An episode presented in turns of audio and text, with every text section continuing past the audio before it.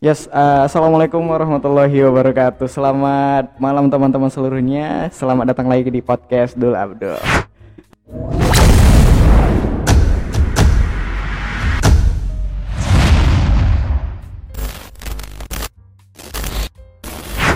Hari ini kita kedatangan tamu lagi, tamu profesional di bidangnya dari IAKMI, Kota Padang Sidimpuan. Assalamualaikum Bang. Waalaikumsalam. Jadi sebelum kita lanjut nih Bang, boleh kenalan dulu dong Bang. Kita kan baru baru pertama jumpa ini. Ya, saya sendiri nama Ihram Kurnia Agusta, SKM Magister Kesehatan Iya. yang hari ini dipercaya diberi amanah sebagai Ketua Ikatan Ahli Kesehatan Masyarakat Indonesia Cabang Limpuan. Oh. Jadi sebenarnya Bang IAKMI ini apa sih Bang? Kita kan baru dengar ini yang namanya IAKMI. Standnya IAKMI ini sebenarnya di mana? Ya, kami pun menyadari juga tentang mungkin nggak pala didengar Iya. di, atau juga belum lagi terkenal seperti organisasi profesi yang lain Iya. tapi kita tapi organisasi ini sendiri adalah organisasi profesi Aha. wadah bagi lulusan sarjana kesehatan masyarakat Iya. baik jadi level S1, S2 dan S3 Mhm. pada upaya kesehatan preventif dan promotif yang berusaha untuk meningkatkan dan mempertahankan derajat kesehatan masyarakat kita. Itulah IAKMI-nya. Inilah yakni. Dan di Padang Sidimpuan kita baru kenal beberapa bulan ini sih Bang. Kenapa bisa gitu Bang? Ya, mudah-mudahan kita tidak membahas lagi yang masalah yang Yang lalu-lalu ya. lalu kita berusaha untuk menatap masa depan. Masa depan. masa depan. Kira-kira. Mudah-mudahan ya kita ini ngobrol kita ini bisa asik nanti ya. Insya Allah mudah-mudahan kita ngobrolnya asik karena ya ini juga kita terima kasih banget loh bang udah menyempatkan waktunya hadir di podcast ala-ala ini. Mudah-mudahan memang kita Iya. banyak waktu untuk lebih eh, paling tidak mengenalkan kepada masyarakat ini tentang ikatan ahli kesehatan masyarakat. Ikatan Ahli Kesehatan Masyarakat Indonesia. Iya bang ya. iya. IAKMI kalau di Padang Sidimpuan kemarin saya lihat ini bang ada kegiatan apa itu bang yang bagi-bagi masker ya. Iya, iya. Kalau di Padang Sidimpuan sebenarnya kegiatan dari IAKMI-nya apa aja sih bang? Jadi kegiatan IAKMI yang sudah kita susun dalam satu tahun ini memang sudah masuk dalam skedul kita di Iya. bulan Januari untuk pemberian masker. Aha. Karena masker ini sekaligus pemberian masker sama hand sanitizer kemarin. Iya. Sebenarnya baru untuk ke rumah ibadahnya sendiri kita kasih sabun soplen itu pakai dirijen tuh, pakai dirijen. Aha. Untuk penanganan COVID berarti Iya, ya. untuk penanganan COVID. Nah, jadi kita harapkan masyarakat kita ini ada upaya kesehatan preventifnya, jadi Iya. pencegahannya. Jadi masyarakat ini bukan hanya untuk COVID sebenarnya perlu masker ini. Karena itu Mhm. banyak dia sumber-sumber penyakit jenis yang lain yang di nah, diakibatkan oleh bakteri dan virus juga ah, bisa kita tanggulangi dengan memakai masker. misalnya. Oke. Jadi kawan-kawan atau masyarakat-masyarakat ini ya kita harapkan keluar rumah bisa pakai masker. Nah, itu. Jadi perubahan Iya. perilakunya uh, masyarakat itu bisa lebih baik ke depannya. Mhm. Jadi sebenarnya memakai masker itu baik ya walaupun se- sekarang itu pandemik ya kan. Iya. Jadi orang-orang banyak pakai masker Mm-mm. dan sekarang itu eh dan ke depannya itu walaupun nanti insya Allah pandemik sudah selesai Iya. sebagusnya memakai masker juga. Iya. Nah, jadi sebabnya pakai masker. Misalnya saja mungkin di ini ketika kita keluar rumah, Iya. Anda kenal itu kan ada asap kendaraan bermotor. Mhm. Nah, itu dia kan. Itu kan karbon monoksida. Iya. Jadi karbon monoksida, Bang. Jadi kan kalau kena ke badan kita itu mengakibatkan beberapa jenis penyakit kanker juga. Oh ya, Nah, jadi karbon monoksida ini kalau sudah terpapar di dalam tubuh dalam gitu tubuh ya. kita, itu juga itulah akibat kendaraan. Makanya kalau bisa sebisa, mungkin memang kita banyak manfaatnya memakai Mhm. masker ini bukan hanya karena uh, kegiatan penanggulangan uh, COVID ini Covid. misalnya. Tapi memang pada dasarnya penggunaan masker itu sangat berefek besar untuk kesehatan kita ya, Bang ya. Iya. Jadi keluar rumah gitu ya. Jadi di Aha. luar rumah, dalam rumah seperti kita ini Ya buat apa ah, juga. Ini aja social distancingnya gitulah perlu juga lah tapi Mhm. ya ya kita kan sudah bisa social distancing. Iya. Kalau di luar rumah ini kadang-kadang ke pasar misalnya kita ke tempat Mhm. keramaian pas kita mau belanja misalnya kita kan nggak bisa lagi jauh-jauh kan Iya. nggak bisa jauh-jauh social distancing perlulah kita laksanakan APD kita alat pelindung diri Mhm. jadi alat pelindung diri kita ini lah salah satunya adalah uh, memakai masker itu. Iya. jadi sampai kita nanti di rumah ya pakai lagi dia hand sanitizernya lagi nah Mhm. itu. mungkin kita megang sesuatu Iya. yang orang yang sudah terpapar kena udah pakai juga kan Iya. itu kan udah pegang juga misalnya ya biar jangan kita kena uh, tertular dengan itu Iya. ya harapan kita masyarakat itu bisa uh, memelihara dan mempertahankan derajat kesehatannya Mhm. agar dia tidak mengeluarkan banyak banyak banyak pengorbanan lah Iya. pengorbanan biaya lagi nanti kalau udah sakit banyak lagi Karena lebih baik mencegah daripada Ah, mengobati kan ya. paradigma berpikir itulah yang harus kita apa ya, lebih baik mencegah Daripada meng- mengobati. gitu. Jadi mengobati perlu tapi lebih baik Mencegah Ah, untuk itu. kesehatan Untuk ya. kesehatan kita Ah, itulah. Asik sih bang. Jadi kan gini nih bang. Kita kan sekarang ini di, di masa pandemi. Iya. Udah hampir setahun lah ya. Karena Iya. kan pertama itu dibilangin di Maret ya betul ya? iya Di Maret terus sekarang ini udah Februari. iya Hampir setahun loh. iya Jadi sebenarnya kita kan di, di masa sekarang ini ada istilah AKB, adaptasi kebiasaan baru. iya So, kita yang anak muda sekarang sih gimana sebenarnya untuk menghadapi COVID-19 ini dengan nuansa AKB yang ada sekarang? kalau dalam pikiran saya ya walau seandainya mas seandainya anak muda ini belum bisa menjadi agent of change-nya Iya. Belum bisa menjadi agen promotor ya paling tidak melakukan kebiasaan baru itu Mhm. tapi kalau bisa bisa menjadi penggerak Iya. bisa menjadi promotor di depan mengajak uh, kalangan orang tua Iya. misalnya untuk masuk kepada AKB ini Mhm. adaptasi kebiasaan baru ini Uh, karena anak muda ini tentu sudah artinya dari segi anak muda yang sekarang ya saya Iya. lihat itu uh, sebenarnya sudah maju-maju semuanya fasilitas elektronik ada nah itu kan Banyak, Ah, Bang. fasilitas Media juga media banyak. sudah banyak jadi mereka sudah bisa mendapatkan informasi lebih cepat Iya. dapat Nah, jadi mulailah menjadi penggerak di keluarga Mhm. keluarga kita Start from ourselves lah ya. Iya, baru sampai di rumah kita di Aha. rumah sampai di rukun tetangga Iya. sampai dia uh, menjadi promotor di di daerah itu gitu. Mhm. jadi harapan kita orang-orang anak-anak muda itu akan seperti itu apalagi di bidang kesehatan Iya. kesehatan itu sangat penting bagaimana bisa kita produktif kalau tidak sehat Iya. Ah, bagaimana bisa kita bekerja kalau tidak sehat gitu. Kalau yang abang lihat nih bang di kota Padang Sidimpuan sebagai kotanya kita kan ya, gimana sih? Kalau kotanya kita ini, kalau kita bicara nasional, teman-teman di luaran juga mungkin bisa ngelihat, ya kan? Kalau di kota Padang Sidimpuan sendiri, jalan nggak sih bang AKB ini? kalau saya hari ini masih berpikir ah, sebahagian sih saya lihat jalan kemarin saya lihat Mhm. tuh, waktu ada ny- ngumpulkan apa di sana ngumpulkan donatur juga untuk di apa itu untuk yang di Kalimantan kalau salah saya itu Oh iya, itu, itu yang. pakai masker semua loh saya lihat. Mhm. Alhamdulillah juga itu. Saya lihat, saya perhatikan nah, karena saya Iya. numpang juga di situ. Juga ya kan. Karena berarti saya, mahasiswa yang di jalanan ya? Karena kan mantan mahasiswa. Kita Oh kan mantan iya. mahasiswa, gitu. Jadi kita lihat juga, ya, Aha. alhamdulillah pakai masker semua. Aha, berarti memang menjalankan Iya. yang namanya eh, iya. protokol kesehatan Iya, ya. protokol kesehatan. Tapi paling tidak ya namanya pun tetap ada kekurangannya. Aha. Nah, muda ini. Tapi mudah-mudahan lah untuk pada masa depan ini uh, bisa lebih baik ke depan. Nah, itu yang kita harapkan. Saya lihat tuh mm, sebagai agent of change-nya mungkin udah mulai jalan ini pikir saya. Sam, boleh lah dikatakan seperti itu udah mulai jalan. Ya, kan ya? juga mungkin seperti itu sekarang. Wah. Jadi kan Mudah-mudahan. kesehatan, pendidikan, Oke. udah mungkin udah banyak di sini yang diwawancarai sih kan di sini kan. Yang tentang masuk- politik, tentang ini gitu. politik kayaknya politik belum sih, belum belum. Belum. Kalau politik ya, kita belum per- pernah ngundang orang dari sisi politiknya. Tapi sekarang kita lagi menerawang. Anggota Salah DPR udah ya. Pernah, Ah, pernah. itu.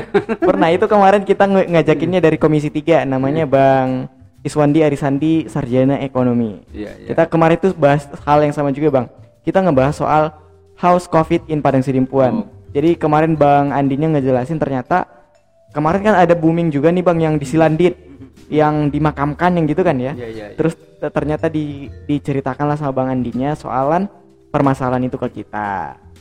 Untuk politik juga kita lagi menerawang ini salah satu anggota dewan juga dari komisi satu Mm. kita lagi ngajak untuk discuss something tapi kita, kita belum tahu mudah-mudahan aja abangnya oke dan kita bisa ngobrol bareng di sini tapi sekarang dengan adanya abang aja kita udah seneng loh karena bisa bicara mewakili orang yang memang capable profesional di bidang kesehatan masyarakat Salah, kita berusaha di situ. Mhm. Berusaha. Memang kita pendidikan kita di situ. Iya. Kita harus bertanggung jawab kepada kepada alma mater kita. ada ini nggak bang kalau dokter-dokter ada sumpah kan ya Ada. kalau kesehatan masyarakat Iya, ada, juga sumpah, ada sumpah juga. berarti harus melayani kesehatan masyarakat Iya. kita Sumpah kesehatan masyarakat. Mhm. Jadi kita itu setelah semester akhir mau wisuda itu harus disumpah itu. Jadi biar bisa wisuda ah biar bisa wisuda. Ah. Jadi di proses wisudanya itu ada sumpahnya. Oke. Jadi Bang, ini nih yang saya pengen tahu dari IAKMI-nya. Kalau soal penanganan COVID-19 ya kita udah bisa ngelihat lah ya di Kota Padang Sidimpuan. Nah sebenarnya nih ya, masalah yang paling besar di Kota Padang Sidimpuan ini untuk kesehatan masyarakatnya apa sih Bang? Iya. Mungkin salah satunya mungkin yang mau kita berusaha ini, Iya. berusaha kawan sama kawan-kawan muda lah gitu kan. Huh? Berjaya dinda mungkin Wah. nanti bisa bantu gitu kan. Aha. Kita berkeinginan itu untuk nah, misalnya itu penanggulangan masalah kesehatan penyakit punya target. Iya. Misalnya harapan kita 2022 Aha. misalnya itu Padang Sidimpuan bebas demam berdarah. Oke. Nah. Jadi harapan kita itu tapi kita tentu dari IAKMI ini rencana kita hanya kemarin rencana kita terencanakan tahun ini untuk seribu kepala keluarga. Jadi seribu Mhm. kepala keluarga. Kita tidak bisa eh, IAKMI ini terlalu kecil untuk bisa eh, menyelesaikan masalah penanggulangan DBD ini misalnya Iya. se- sekota Padang Sidimpuan ini yang punya kecamatan. Jadi kalau selesai nanti yang seribu kepala keluarga ini kita ambil sampelnya ini Mhm. uh, dan kita evaluasi selama uh, enam bulan Iya. dan ternyata memang sudah menurun DBD misalnya demam berdarah kita berencana memberikan ini kepada kepala daerah role model Mhm. ini loh yang sudah kita laksanakan dari yakni Mhm. kalau memang ini dirasakan baik tolonglah pak ini lebih nanti dianggarkan di Ini dinas difokuskan kesehatan, gitu kan di ya. dinas kesehatan Iya. untuk bisa difokuskan untuk satu-satu penyakit ini bisa tertanggulangi. Misalnya 2022 harapan kita Padang Sidimon bebas DBD. Iya. Kita pindah lagi ke penyakit yang lain pula tahun berikutnya misalnya kita targetnya itu dinas kesehatan itu sudah tentang berusaha tentang penanggulangan TB paru. Aha. Nah, jadi 2023 kita berharap Padang Sidimpuan masyarakat Sidimpuan itu sudah bebas penyakit TB paru. Ini Aha. banyak loh penderitanya Indonesia nomor dua loh Indonesia ini sedunia ini. penyakit TB paru itu penyakit seperti apa? Dari ini penyakit TB paru ini adalah gangguan pada uh, paru-paru, Mhm. tidak ada pernapasan. Oleh karena namanya bakteri Mycobacterium tuberculosis. Jadi ini uh, berkaitan dengan kesehatan lingkungan dan Iya. pemukiman Pak. Jadi pemukiman. Contohnya saja ketika uh, di rumah. Jadi kita di mana ya kan? Iya. Kalau kita jadi sebelum saya sampaikan, saya minta maaf ini karena kan banyak juga yang gimana ya yang yang belum mampu membangun rumah yang Iya. sehat. Karena Rumah memang yang- itu ter- eh, iya. tergantung juga dengan kemampuan ekonomi seseorang kan. Iya, tapi tapi paling tidak ya walaupun dari kayu misalnya, Aha. nah itu dia rumahnya itu harus bisa bebaslah udara itu sinar ultravioletnya mas. Itu ya, Mhm. sinar ultraviolet itu banyak. Karena Mycobacterium tuberculosa ini dia mati oleh sinar ultraviolet, Bang.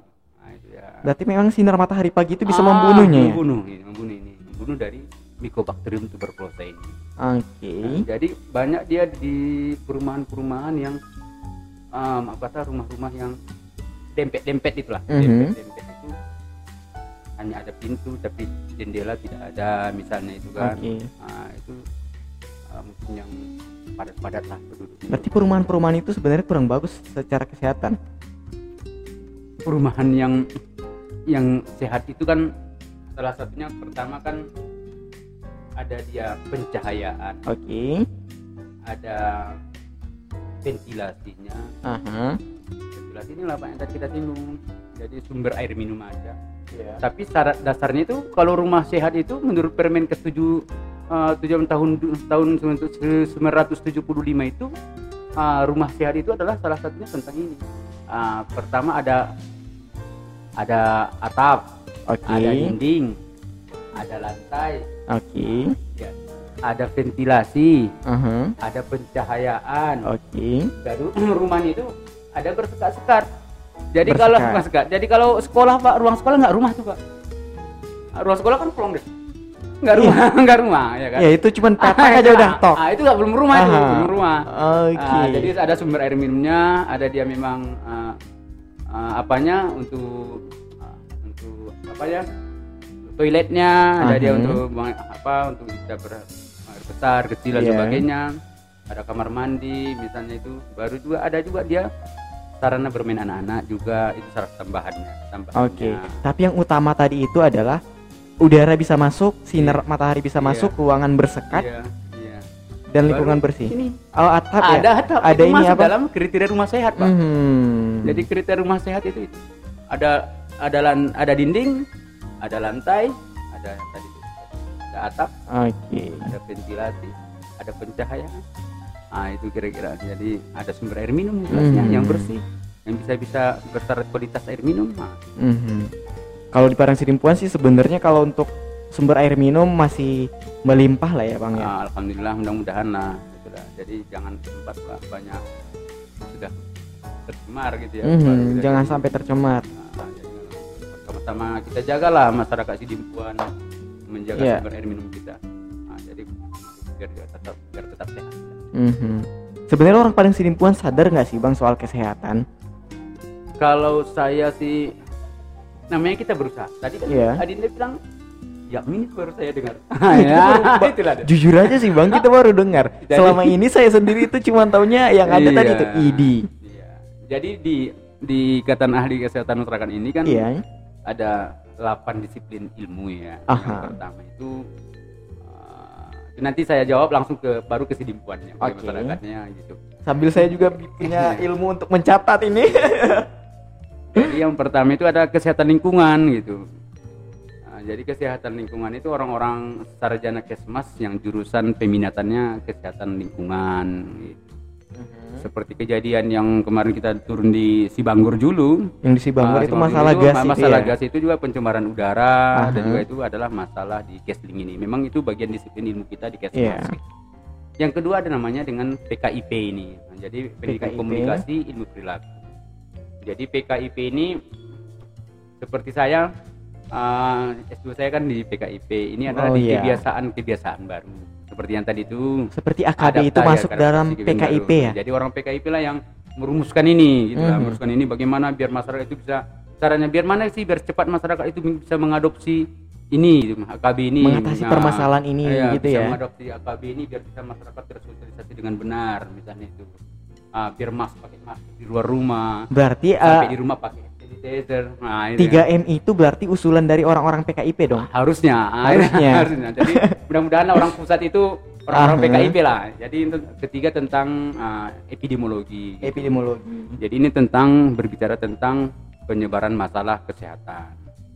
Masalah seperti pandemik ini. epidemik ya? epidemik ini. Jadi pandemi jadi pandemi epidemik. Adalah itu namanya itu lagi sporadis gitu. Kejadian pada saat tertentu gitu ya. Jadi Yang kita pelajari jarang. itu kita pelajari di sana itu jadi orang-orang epidemiologi inilah yang merumuskan bagaimana sih yang harusnya bisa kita mengeliminir ah, mengeliminir korbannya meminimalisir korban itu memini- ya. iya, meminimalisir korbannya Aha. biar jangan yang orang yang sehat yang udah sehat tetap sehat yang orang sakit makin kita Sakit. sehatkan Oh ya, jangan makin sakit ya. jangan makin sakit makin kita sehatkan gitu Iya, betul jadi sih. di epidemiologi ini saya, saya karena saya pernah belajar juga Aha. beberapa SKS gitulah kan nah, kita tahu ada metode screening gitu namanya Oke. itu jadi orang EPT lah berbicara tentang wabah bukan hanya wabah corona ini Mhm. tapi wabah malaria misalnya seperti dulu kada kita kenal uh, flu burung dulu ada flu Iya.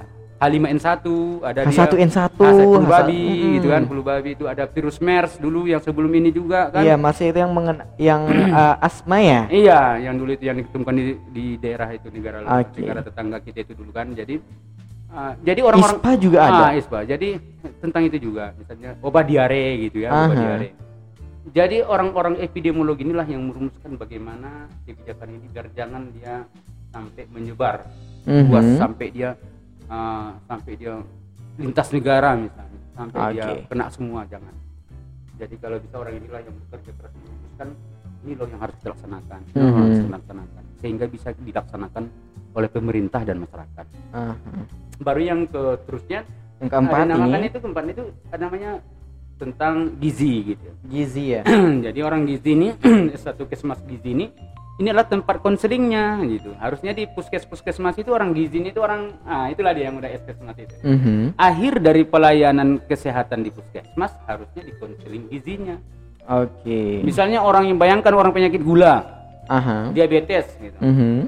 mereka kan sudah kasih obat nih udah dikasih obat Iya. udah diperiksa dokter udah di udah diperiksa dokter udah dapat dia berapa jumlah apanya misalnya tinggi gitu gulanya di atas Mhm. 130 kan udah tinggi itu akhir pelayanan itu harusnya di konseling Konsultasi gizi. gizi. berarti anda ini penyakit diabetes Mhm. anda itu yang boleh makan ini ah, jam ah, makan ini kan harusnya tetap jam 7 pagi ya jam 7 pagi jam baru dia siangnya makannya jam 2 ya jam 2 siang atau Iya. jam 1 jam 1 siang terus Aha. baru yang malamnya jam berapa sebelum Iya. maghrib misalnya dan juga apa yang boleh dimakannya misalnya itu kalau karbohidratnya apa jenis karbohidratnya Ah, apa kira-kira buah-buahan yang boleh apa kira-kira yang minuman yang boleh Ah. Karena itu semua ber- berpengaruh kepada Ah, kesehatan. ah itulah kesehatan itu Mhm. jadi dia karena yang sesuai untuk bisa menanggulangi ah, melaksanakan pencegahan terjadinya bapak itu drop karena dia diabetes ini adalah Aha. nah, salah satu faktor risk dia risk faktor Mhm. untuk terjadinya penyakit-penyakit yang lebih berbahaya Oke. misalnya akan terjadi penyakit jantung ada Aha. penyakitnya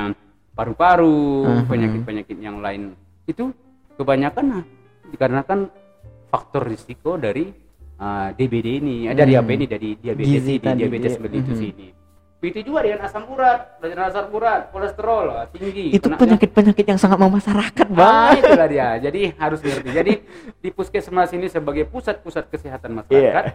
akhir pelayanan itu memang idealnya gini. Iya. Idealnya itu di konseling gizi. Mhm. Akhirnya baru masyarakat itu dapat dia. jadi orang-orang gizi kesmas ini kasihkan brosur, siapkan brosur ya. Iya. Nah ini loh paginya yang boleh makan, siangnya ini loh, malamnya ini. Mhm. Jenis makanan untuk penderita ini ini. gitu. Mhm.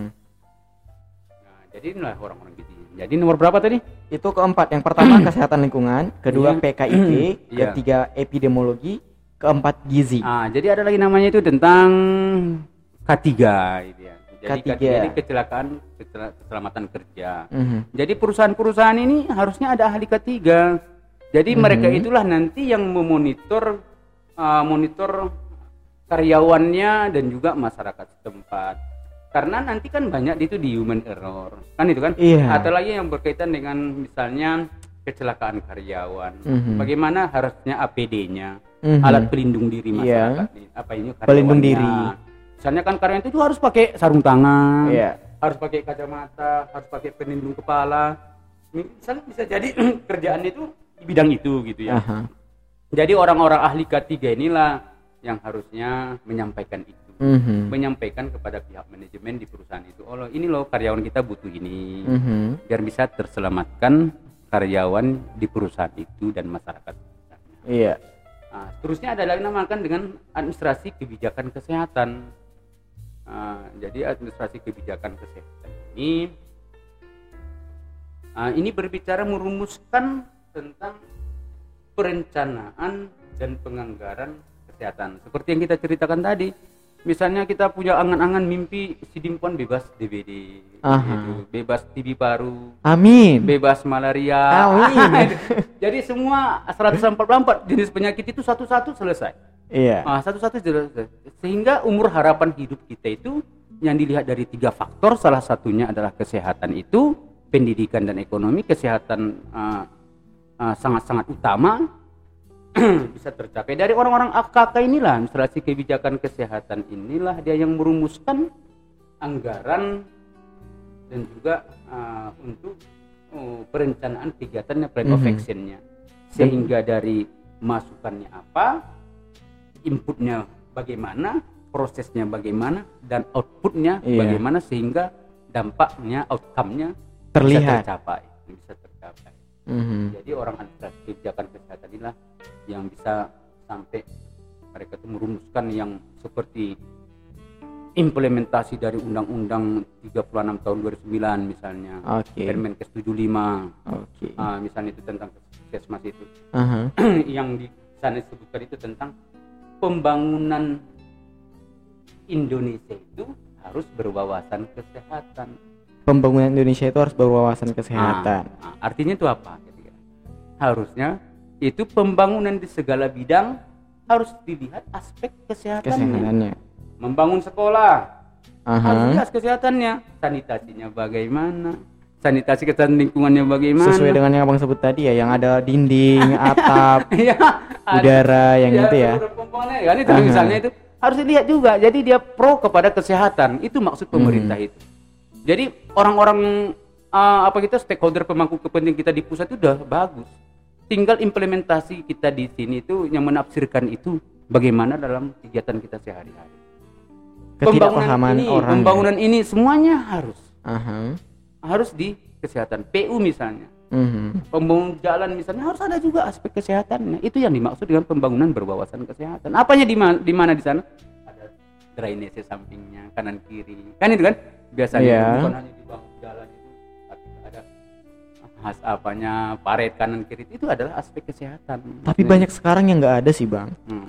Yang seperti abang sebut tadi, pembangunan jalan.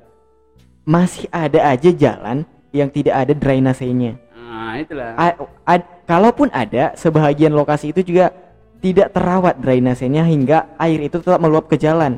Nah, itulah dia. Jadi tanpa kita sadari bahwasanya Aha. yang dilaksanakan pemerintah itu yang itu adalah ah, sudah baik. Nah, ini Oke. ternyata ini pro kepada kesehatan. Kita nggak sadar itu ternyata pembangunan sekolah ini bagus. Oke. Bagus ya. Tidak ada meluap ke sana kemari gitulah. Ada itu MCK-nya bagus gitu kan dan sebagainya. Itu adalah memang berarti dia secara tidak sadari bahwasanya kita membangun itu sudah pro kita kepada kesehatan itu. Pro. Mhm. Jadi semualah aspek uh, aspek segala hal itu um, pemerintah uh, menyampaikan itu melalui undang-undang kesehatan itu Oke. bahwasanya segala aspek pembangunan harus berwawasan kesehatan. Mhm. Jadi seterusnya nomor 7 itu nomor 7 itu Nomor tujuh sekarang ya sekarang nomor 7 itu Iya. namanya dengan uh, itu biostatistik.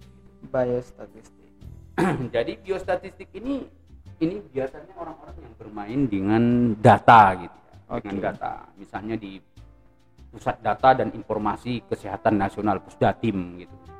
Ada namanya itu Pusdatim, ada pusat data ya. informasi. gitu ya. Oke Nah, oke. Keren juga itu sebutannya singkatannya. Jadi ada juga itu kan. Jadi Anda bayangkan data dari Puskesmas ini, Mhm. data dari Puskesmas ini kan digodok Dinas Kesehatan Kabupaten Kota melalui SIMPUS, Sistem Oke. Informasi Manajemen Puskesmas. gitu. Kalau di rumah sakit ada namanya SIMRS, Sistem Informasi Manajemen Rumah Sakit. Ini sampai ini kepada Dinas Kesehatan Kabupaten Kota, dikirim Dinas Kesehatan Kabupaten Kota kepada Dinas Kesehatan provinsinya. Dari Dinas Kesehatan Provinsi akan mengirim ini kepada Pusat Data Informasi di Kesehatan di Kementerian Kesehatan. Mhm. Jadi orang-orang yang bermain dengan data ini, nah ini biasanya orang-orang biostatistik. Nah, Mhm. ya. Dan namanya pun biostatistik, statistik, statistik kesehatan. Tapi orang-orang biostatistik ini tetap belajar kesehatannya sih, Bang? mereka tetap pada upaya kesehatan preventif dan promotif Oke. dia. Nah, jadi kita ini kesehatan preventif mencegah lebih baik daripada mengobati. Ah, dia. Mhm. Dan mempromosikan kesehatan. Kesehatan penting loh. Bukan penting banget sih, Bang. Nah, itulah dia. Gimana kita mau maju kalau kita nggak sehat? Nah, itulah dia. Gimana kita bisa berkembang kalau kita nggak sehat? Nah, itulah yang pasnya. Aha. Bagaimana kita berusaha. Ma- kalau kita tidak punya badan yang sehat, Mhm. mempunyai jiwa yang sehat. Sehat itu sendiri adalah keadaan sejahtera, jiwa, badan dan sosial yang memungkinkan setiap manusia hidup produktif secara sosial dan ekonomis. Itu adalah definisi Definisi dari sehat. itu WHO itu, Organisasi Oke. Kesehatan Dunia. Jadi jiwanya duluan, Berarti kesehatan itu mulai dari jiwa. jiwa, badan dan sosial. Sosial itu berhubungan dengan orang lain. Mhm. kalau istilah orang sini marpecat doho katanya kan itu kan enggak enggak enggak Jangan ngomongan sampai. misalnya enggak ngomongan itu biasanya kurang kurang kurang kurang lah sehatnya itu Kita anak-anak sering bilang yang marlambis. eh, ya, jadi dalam keluarga itu misalnya ah, abang adik itu misalnya itu enggak cocok dan sebagainya itu sehat. yang memungkinkan hidup manusia secara produktif. Jadi Aha. produktif itu dinamis bergerak. Jadi Hmm. berusaha bergerak semua. Orang mahasiswa, Iya. orang yang bekerja, uh, Iya. Kantoran seperti apa berusaha tiap hari adalah orang-orang yang produktif. Mhm. Jadi kalau contohnya misalnya orang yang kaya gitu, Iya. warisan gitu ya, warisan misalnya. Kaya karena warisan. Iya warisan, tapi nggak mau lagi kerja apa-apa di rumah aja orang banyak duit dan sebagainya Mhm. ke mana-mana gitu kan. Nah, itu dia, tapi nggak bergerak dinamis, Mhm. itu bukan masuk di dalam kategori itu. Bukan masuk dalam kategori sehat. ya? itu misalnya secara sosial dan ekonomis gitu. Oke. Nah, jadi ekonomis itu tadi sosial udah kita cerita, ekonomis itu adalah pendapatannya itu kalau bisa melebihi daripada dalam pendapatan hariannya melebihi melebihi dari kebutuhan satu hari. Mhm. Misalnya kalau pendapatannya itu 100 ribu, ah, pengeluarannya 50 ribu, nah itu ya pendapatannya Ada kategorisasi nggak sih bang Ah. untuk itu? enggak, Nggak ada sih ya? Cuman ya ekonomis harusnya di pendapatannya. Jadi dia bisa untuk kebutuhan yang lain. Kalau hanya cukup dia untuk kebutuhannya 50 ribu dia pengeluaran satu hari, pendapatan 50 ribu, berarti kan dia tidak bisa mendapatkan akses informasi misalnya itu, kan, Mhm. kan? Informasi tentang kesehatan, Iya. informasi tentang kebutuhan-kebutuhan yang lain karena itu juga sangat penting untuk mendukung penopang kehidupan yang dijalaninya. Sebisa mungkin jangan lebih besar pasak daripada tiang. Ah, itulah. Jadi kan orang ya. sehat itu itulah yang tadi saya sampaikan. Mhm. Jadi yang terakhir Yang delapan. delapan itu cash pro. Cash Pro. Nah, ini kesehatan reproduksi gitu ya. Jadi kesehatan reproduksi dini adalah orang-orang yang lulusan biasanya itu lulusan dari D3 kebidanan Oke. nyambung ke S1 kesehatan masyarakat. Nah, itu ambil S1-nya di Kesmas. Oke. Ah, jadi inilah masih berkutat juga di metode di apa persalinan di K1, K2, K3, K4. Kunjungan satu kali ibu hamil bagaimana? Kunjungan Mhm. dua kali ibu hamil, kunjungan ketiga kali ibu hamil dan empat kunjungan keempat. Satu kali di trimester pertama, satu kali di trimester kedua dan dua kali minimal di trimester ketiga. Soal cash pro nih bang, saya tiba-tiba di pikiran terbenak kayak gini. Zaman sekarang kan anak muda itu pergaulannya udah bebas. Iya. Bi- dikatakan bebas lah ya. Mau ke mana aja bisa, mau ngapain aja suka-suka mereka. Tiba-tiba nih ya, tiba-tiba mau nikah. Iya, iya. Itu kan ya. Dan banyak keluhan yang eh ternyata udah gol duluan sebelum jadi. Iya. Ha- gimana sih sebenarnya kalau kita ini melihat kesehatan reproduksi ini dari sudut matang eh, sudut pandang Casper itu sendiri gimana melihat fenomena yang terjadi saat ini gitu. Jadi yang kita lihat ini uh, sebenarnya dalam satu ini harus kita bagi dalam dua sisi gitu. Oke. Jadi yang pertama adalah dalam disiplin ilmu Kespro ini sendiri gitu ya.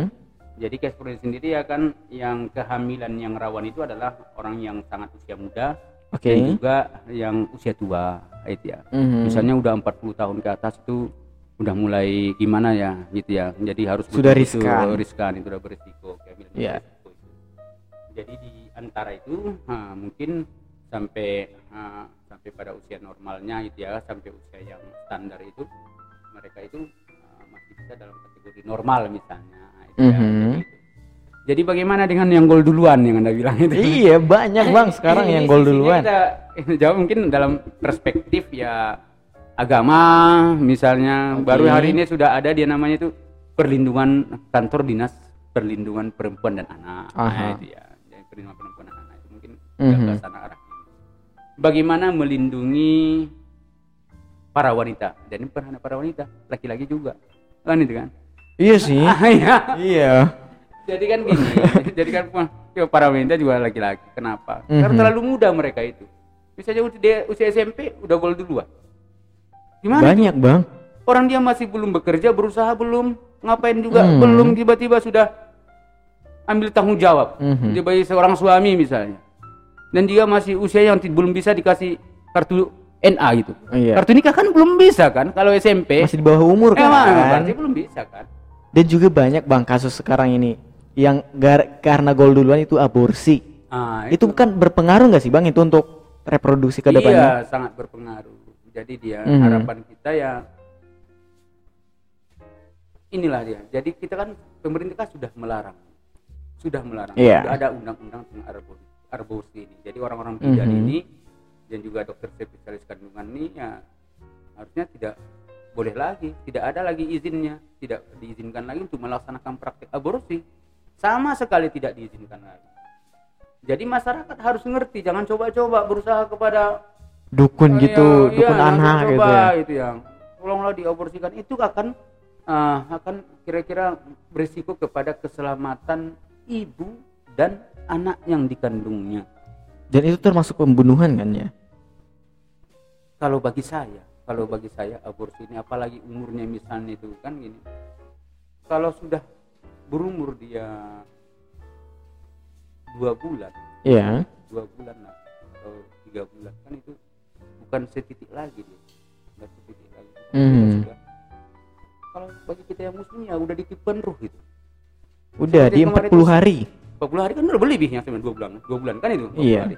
Sumaya kunu ala kotan sumaya kunu mudul kotan kan itu kan dari Itu. segumpal darah Iya, bakas warna gitu. gitu, Mm-mm. kan. Ah, sampai dia ah, jelas lah dia pembunuh. oke Jelas lah. dia. Jadi tolonglah pada kita ya semua untuk menghindari ini karena kan dalam agama- Islam itu kan iya janganlah kan itu kan dosa besar bagi orang-orang yang melaksanakan Mhm. pembunuhan. Lu tuh dengar dengar tuh dengar tuh itu bukan dari saya jangan pernah aborsi buat kalian yang keceplosan jangan jangan deh ingat-ingat aja dosa lu udah banyak gitu Jadi mudah-mudahan mudah-mudahan ya ada manfaatnya kita yang wawancara malam ini. Mm-mm. Jadi itu ya, aborsi itu bukan cuman yang agama aja yang yang larang. Kesehatan juga sangat melarang aborsi. Berpengaruh banget ke rahim-rahim lu semua. Ingat tuh. Jangan sampai gol duluan. Jadi itu ya Bang ya, kalau tadi itu soalan eh, SKM itu ada delapan tadi ya kan ya Iya, dari iya. kesehatan lingkungan. PKIP, ipidemiologi, gizi, K3, administrasi kesehatan tadi, Mhm. eh, biostatistik dan kesehatan reproduksi. So gimana bang pertanyaan, pertanyaan ta- saya yang terakhir tadi soal eh, kesehatannya di Parang Sidimpuan nih. Oh iya. So gimana sih kita biar lebih hidup sehat gitu? Itu mungkin pertanyaan terakhir kita deh di diskusi malam ini. Jadi kita dari Ikatan Ahli Kesehatan Masyarakat Indonesia uh, mengajak seluruh elemen-elemen masyarakat kita, Mhm. uh, elemen-elemen dia yang kearifan lokal, Iya. dia seperti Posonauli Bulu, Oke. organisasi Karang Taruna, Mhm. organisasi yang yang lain lah sosial kemasyarakatan yang Mhm. banyak elemennya Mhm. anak-anak muda uh, kita mengajak untuk sama-sama uh, berusaha uh, memelihara dan meningkatkan derajat kesehatan kita Memelihara dan menjaga dan derajat. meningkatkan Oh, meningkatkan derajat, uh, ya? memelihara dan meningkatkan Aha. derajat kesehatan kita jadi ini dimulai dari promosi kesehatan di keluarga Mhm. di tempat kerja di Mhm. sekolah di selagi bisa aja di tempat kita di kampung kita dan Oke. itu semuanya dan yakinlah bahwasanya mencegah itu lebih baik daripada mengobati Mhm. anda tahu bahwa salah satunya adalah tentang TB baru oh, TB baru ini Itu yang paling yang saya sampaikan booming ya, Bang, ya, iya, sekarang? misalnya gitu yang saya sampaikan ini ya dulu ini ditemukan di Inggris loh TB paru ini. Iya. Tapi hari ini di Inggris nggak ada lagi penderitanya. Namanya itu namanya Sir William, Sir Tuan William, Sir William. dan, Sir William dan Dol dan Hill. Sir William Dol and Sir William Hill. Ini saudara bersaudara ini. Oke. Jadi mereka ini menentukan menemukan TB baru ini. Tapi hari Mhm. ini tengoklah Inggris itu adalah sudah negara maju yang tidak ada lagi penderita TB barunya, tidak dikenal mereka lagi misalnya. Dan bahkan hari ini Mhm. di tempat kita yang banyak, Indonesia yang banyak. Mhm. Jadi inilah dia pentingnya kita ini bagaimana kita sampai uh, harapan kita sampai pada kalau sudah Oke. kita sering dia melaksanakan apa itu buktinya bukti otentiknya ya kita berusaha misalnya meningkatkan misalnya sering berolahraga Oke. baru pola makan yang seimbang pola Mhm. tidur yang teratur Mhm. sering melaksanakan cek kesehatan controlling kesehatan tadi kita cerita tentang gizi tadi konsumsi kita bahkan dalam tadi kita sudah sampai cerita membangun rumah kita gitu ya Iya, Membangun- bahkan sampai membangun rumah Pernah ya. kita ke konselingnya ke orang counseling Mhm. gimana sih pak orang counseling gimana biar rumah saya itu sehat Iya. Nah, itu. Karena itu sa- sampai ke situ juga ada Iya, ilmunya suatu saat ya. sampai ke Mhm. situ jadi orang-orang yang sampai ke sana adalah sudah mulai berpikir uh, di negara-negara maju negara maju kita Oke. kan sudah negara berkembang mudah-mudahan kita menjadi negara maju lah beberapa Semoga aja di dengan adanya eh, konsep ataupun visi Indonesia Emas. Iya. 2045 ya kan?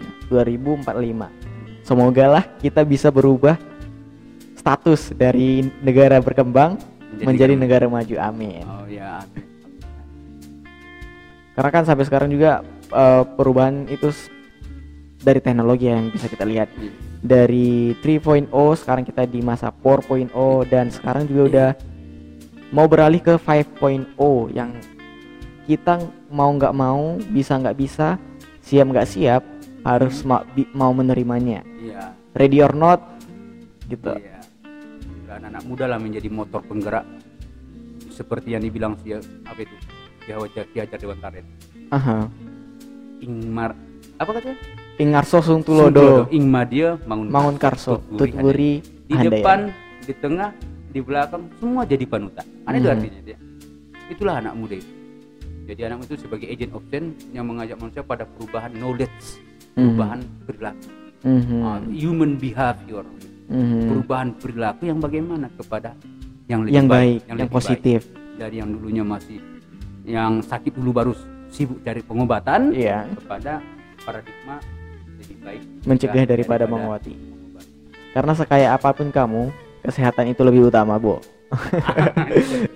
lu ba- bahkan gini kan bang kentut aja orang merasa itu jijik. Tapi kalau kamu nggak bisa kentut itu bayarnya mahal loh. Ma- bahaya. mahal bayar kalau nggak bisa Iya. kentut itu. Orang merasa kalau kentut itu jijik kentut. Ma- harusnya kita bersyukur kalau orang itu masih bisa kentut. Nggak bisa itu harus operasi nggak sih bang? Iya.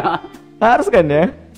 Biayanya itu mahal jadi kesehatan itu sangat penting. Jaga kesehatan kamu jangan sampai merusak orang lain Apalagi kita berada ada di era di masa pandemi ini. ya. Mhm. Pandemi ini. Udah dulu kita nggak kenal tambah lagi penyakit satu lagi COVID-19 kan itu oh kan? iya makin parah udah banyak penyakit kita yang belum Oke. selesai tambah lagi muncul penyakit baru kan itu kan harusnya ini ya selesai satu-satu biar selesai Mhm. jangan lagi muncul lagi penyakit baru ini kan itu kan? itu jadi harapan kita kita harus menyadari ini situasi Iya. situasi kalau kita terlalu khawatir pun nanti frustasi pula jangan terlalu Mhm. khawatir tapi kita menjalankan prokes dengan benar Ah, protokol kesehatan itu dengan Mhm. benar waspada harus tetap ada waspada tetap harus ada uh, karena kita untuk bukan hanya untuk diri kita tapi untuk keluarga kita orang-orang yang kita sayangi dan kita cintai iya kita kita sakit menularkan kepada yang kita cintai istri kita misalnya Mhm. atau kekasih kita mungkin Sa- bagi yang nggak punya kasih Iya, jangan iya. baper ah. kasih kita mungkin ya gimana gitu kan kena juga ketular dia Mhm. Ah, janganlah jadi kita menjadi jangan kita menjadi sumber-sumber penularan Oke. Terima kasih teman-teman udah terus mengikuti kita di malam hari ini bersama abang kita tercinta yang aktivis juga praktisi ya bang ya, Iya. praktisi kesehatan masyarakat. Terima kasih teman-teman sudah eh, terus mengikuti kita. Sampai jumpa lagi di perbincangan kita diskusi-diskusi diskusi kita lainnya dengan tamu-tamu kita lainnya yang ada di podcastan ini. Maaf kalau ada kesalahan kata, akhir kata kami ucapin Assalamualaikum warahmatullahi wabarakatuh.